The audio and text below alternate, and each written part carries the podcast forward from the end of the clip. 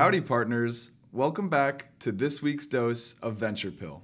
Let's get right into it. First, we'll cover UpKid, which just announced a $1.7 million seed round.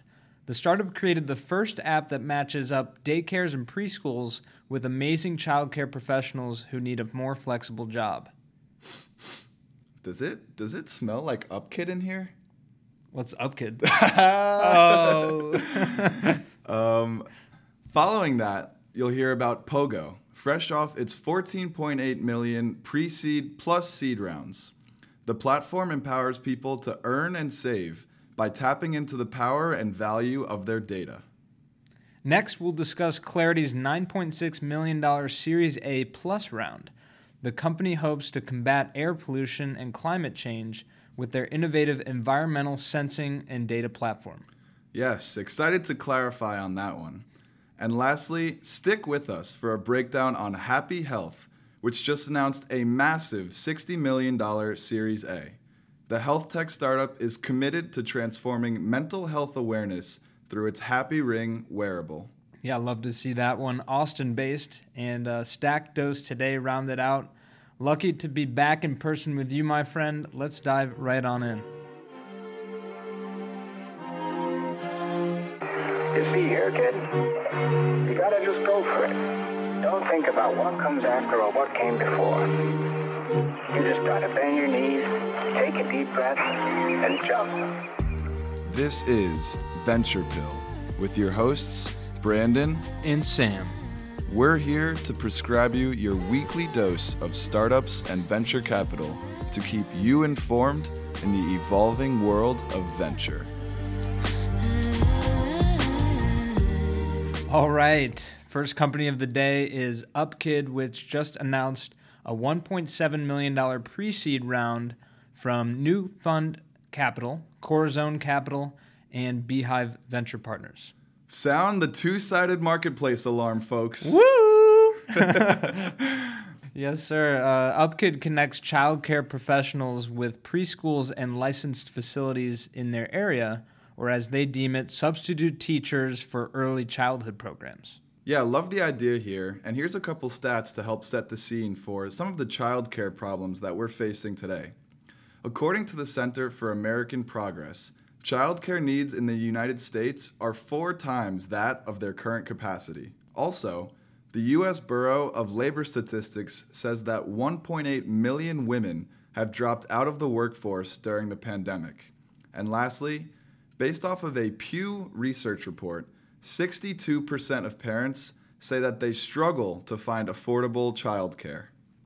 Yeah, so there is clearly a problem, a big problem with the lack of supply of labor, coupled with a recent rise in pandemic inflated demand, with you know with all the changes that we've seen in in the workforce uh, and childcare needs really skyrocketing.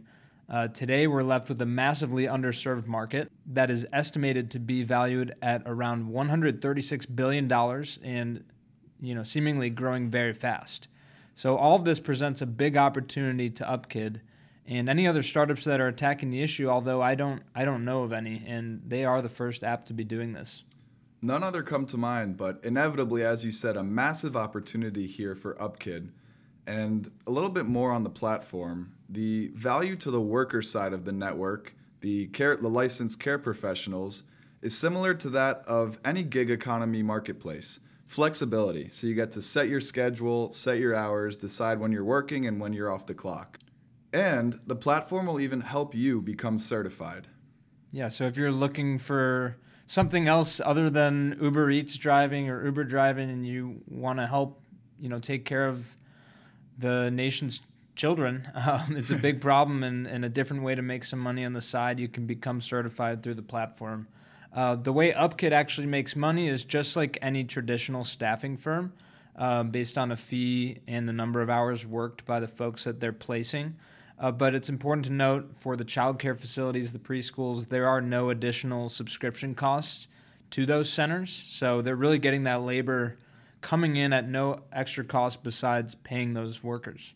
Yeah, it really seems like everyone's happy here. As you mentioned, the childcare centers are getting this labor uh, in this gig economy setting. And I like how UpKid is empowering its workers by getting certified in this space of childcare. Yeah, and I like the way they describe it too, like comparing it to substitute teachers, right? I know there's a big shortage there. In fact, my cousin is uh, getting his doctorate at U Chicago, and he's doing a whole research around the substitute teacher shortage. And I imagine it goes hand in hand with the early childcare shortage as well. Um, you know, with that stat alone, four times the amount of demand for what the supply is. It's it's a rampant issue, probably growing as we speak. And for a company to make it more accessible for people to get into that line of work, I, I, I could see a lot of like say moms that are later in their years and they want to make a little money on the side and help out the local community. They can get certified and, and work on their own schedule. I mean, think about the substitute teachers you had growing up, it'd be the same thing. Yeah, I think that's a good point there, and it's it's certainly not a one size fits all solution, but we've been covering a lot of labor shortages from everything from childcare, like we're talking about right now, to fast food restaurants, and I really think that the gig economy is the solution to work around that. Obviously, there has to be some structure to it. You can't have every worker being totally flexible Right. because then no one will work that double overnight, you know, that double time overnight shift. yeah. Um, There's overnight preschools. exactly. No, but I, I think that taking this gig economy approach and being able to provide people like mothers in their later years, like you said, that are still trying to uh, give back to the community as well as bolster their own income and experience, I think something like this is a great approach to take. very early on in their journey, and this funding should really propel them to become the leader in this new market. Excited to see where this one goes. All right, jumping into our second story of today. Oh, is Pogo, which just announced that it raised $14.8 million in funding. This funding includes a $2.5 million pre seed round plus a $12.3 million seed round, both led by Josh Buckley, the founder of Buckley Ventures, with additional backers including Harry Stebbings' 20VC, Village Global, Mr. Beast's Night Ventures, which I know we were both surprised yeah, to that's see. cool. Uh, Mr. Beast, for those who don't know, is the biggest YouTube creator out there right now. Um, and others, including, of course, our favorites. Even the Chainsmokers got in on the action here. And so the premise here is as data privacy becomes more of a concern, as well as data becoming increasingly more valuable for corporations, Pogo helps people like you and me earn and save by unlocking the power of their data. Pretty cool. Yeah. And I think a quote from the CEO, Dom Wong, sums it up nicely. And it goes In a world where corporations are benefiting from your data without your knowledge, we believe that you deserve the tools to put your own data to work for your own benefit. Think of Pogo as your agent in today's digital world. That's pretty cool. Very cool. And I, I love the idea of having an agent on your side in the ever increasingly digital world out there. Uh, a little bit more about Pogo.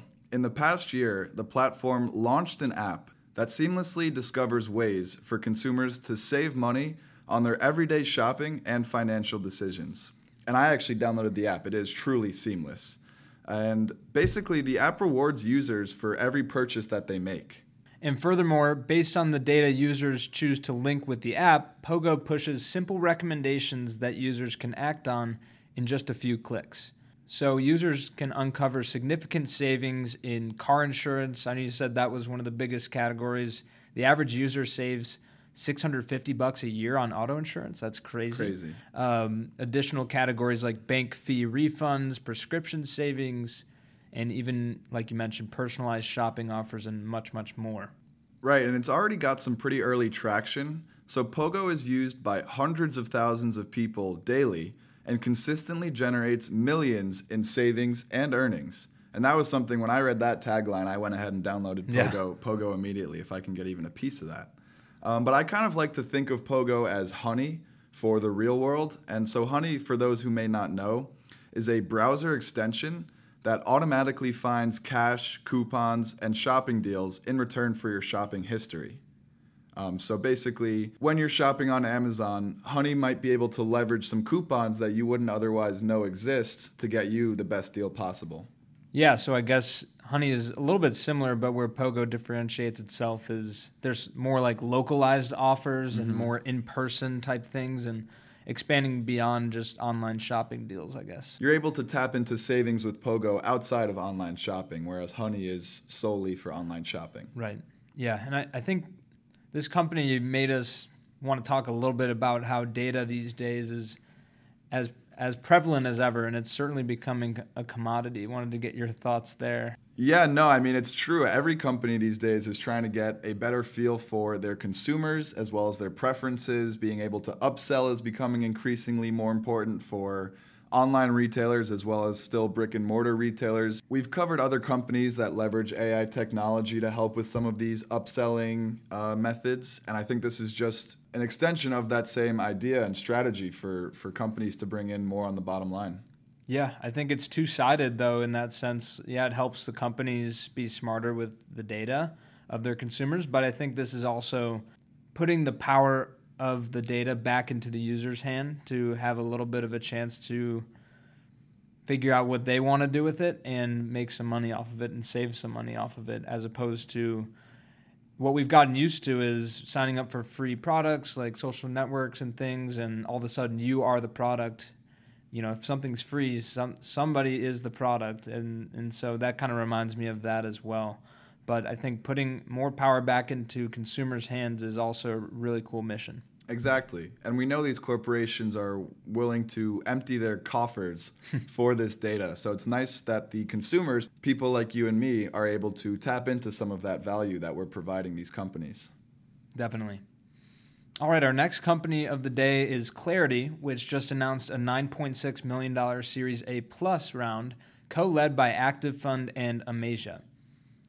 This round was also joined by Jason Calacanis' Launch Fund and the Climate Syndicate, rounding out a truly stacked cap table. So, Clarity sets out to combat air pollution and climate change through their innovative environmental sensing and data platform. So, not only is air pollution one of the most significant impacts on our climate, but it's also estimated that over 7 million people die each year of causes related to air pollution. That's crazy. I mean, that's up there with different types of diseases that you would, I don't know, at least for me, that was a, a, an astonishing stat. And you know, we love our good stats on the pill. I feel, feel like we say that every episode, but for the new listeners out there. um, but yeah, the way it works is Clarity sets up small, inexpensive, what they call nodes. And these nodes sense the air in that area for the customers. And they have customers across over 60 countries at this point. Um, when I say a customer, that could range from anything from a city, mu- municipality, a state, or even sports leagues and mining companies are some of the cu- uh, customers that they tout. Yeah, and I mean, the old adage applies here you cannot fix what you cannot measure. Truly, yeah. And so, what you're trying to fix here is obviously air quality and air pollution. And Clarity is well positioned to help entities of all kinds address this problem of air quality and air pollution as more and more governments around the world are mandating new standards and procedures related to air quality. And so, a little bit more on the product offering here from Clarity. So, their end to end solution includes the hardware and the installation that comes along with that as well as software and the accompanying expertise required to navigate that software. And the system provides real time data, but not just data. It also gives actionable insights that the clients can leverage to actually improve their air quality. Yeah, so it's truly an end to end solution. You know, you have the installation, you have all that taken care of, and you even have the experts to help you take action on that data. Uh, and, you know, it's one thing to measure it, and that's that's the first step as we said but it's another thing to make behavior changes in the way whether you're a city and i know they're working with the city of london the city of la so this is a legit company working with big organizations out there uh, and growing fast. And it reminds me a little bit of carbon credits right? I think we've covered maybe one or two carbon credits related companies out there and it's very similar right? It's environmental, it's technology related, it's reducing impact from corporations, and it's being mandated by governments. But you hear about a lot of companies out there addressing carbon credits, and I, I don't think I've heard of one addressing air quality, measuring it like Clarity is. Yeah, I think that's well said. And it seems like they're building themselves a first mover advantage here, but curious to see how crowded the market space will be in, in due time. And for our fourth and final story of this week's dose, we are going to cover Austin based Happy Health, which just landed a $60 million Series A led by Arch Venture Partners. So the company was launched in 2019 and co founded by Tinder founder Sean Rad. And Happy Health is a mission driven tech company committed to transforming mental health awareness through its new product, the Happy Ring, which measures stress and mood 24 7. Pretty cool. Uh, how it works is using electrodermal sensors. The ring measures activation of the sympathetic nervous system in real time, which basically means it reads your mood changes and stress via your sweat. That's incredible. That's that, that is truly incredible. And I know what you listeners may be thinking. Here comes another wearable. It's a dime a dozen. We've heard we hear about a new one every day. But you should know that the Happy Ring has best in class accuracy, and it is the most sophisticated tracker ever. Some of the specs include four skin electrodes, four wavelengths of light, three axis movement tracking, and two temperature sensors for constant brain and body monitoring. How the heck do they fit all that inside a little ring? That's ah, crazy. It beats me. But furthermore, it also has industry leading sleep accuracy. So the Happy Ring is proven by independent sleep researchers to outperform any other tracker out there on the market. Yeah, and beyond the ring, they actually match how you're feeling with content they have on the platform. So they leverage adaptive AI syncing biofeedback from your emotional state, sleep quality, temperature, and heart rate, all to give you personalized daily exercises, insights, and coaching that are all clinically proven to help you manage and recover from stress. Right, and something that really caught my attention is that it also gives you access to a library of scientifically backed breathing exercises that help you achieve greater focus, greater calmness, higher energy, and also help fall asleep faster if you're doing it right before bed. And it's also got a guided journaling component as yet another way to combat some of the stresses that occur over a day. Yeah. And lastly, we wanted to highlight a pretty cool feature that they're building as well on top of all that we just covered, which is the social aspect. They're calling it the first social wearable it's a new kind of social network, not built on likes or followers, but rather empathy. And Happy Ring members can basically see how their friends and family are doing on a day to day based on the data from their ring. Yeah, I think that's really cool to be able to check in and see how friends and family are doing, and they can be, you know, across the country, across the world. Uh, maybe give them a call and see their see their uh, mood boost up on the social network. That'd be pretty cool to see. Um, and lastly, just to break down the cost structure, so this is still there's actually still a wait list to actually place an order for the Happy Ring. So there aren't too many specifics available yet, but there will be three different membership tiers and users can join for as low as $20 a month, and that of course includes the actual hardware of the ring. Yeah, very cool company. Excited to see such a big Series A for an Austin-based company. 60 million is no chump change at all and that's got to be one of the bigger Series A's to come out of Austin. We'll have to look into that. But always love to root for an Austin based startup like that. And we'll be right around the corner, keeping tabs as close as we can. yeah, you know we will. And I think that that just about wraps it for this week's dose. Uh, we actually, this was our milestone 30th episode between Sam and I. So truly an honor to be here alongside you, my old friend. Indeed, indeed. And it's, only just getting started. Uh, truly, you know, we've been at it for about six months and appreciate all our pilgrims out there, close friends and family, as well as the new folks we don't know. If if we don't know you, go ahead and reach out to us. We'd love to hear from you. What do you like about the show? What do you want more of? Do you like the interview style? Do you like when we cover our, uh, these four companies per week? We'd love to hear it. We want to give the listeners what they want to hear, and we truly appreciate you guys for making the pilgrimage. Exactly. And as always, thank you for listening, and we will see you right back here next week. Signing off. Signing off. Thanks for listening. Join us next week for your next dose of startups and venture capital on Venture Pill. She told me that she only bumps my music when she's lonely. Thinks my vibe's a little low key, okie dokie. That's alright, but wait, I don't know how to do things. Mm. Mm. First sneeze on the pod. no way. um, I can't think of any other.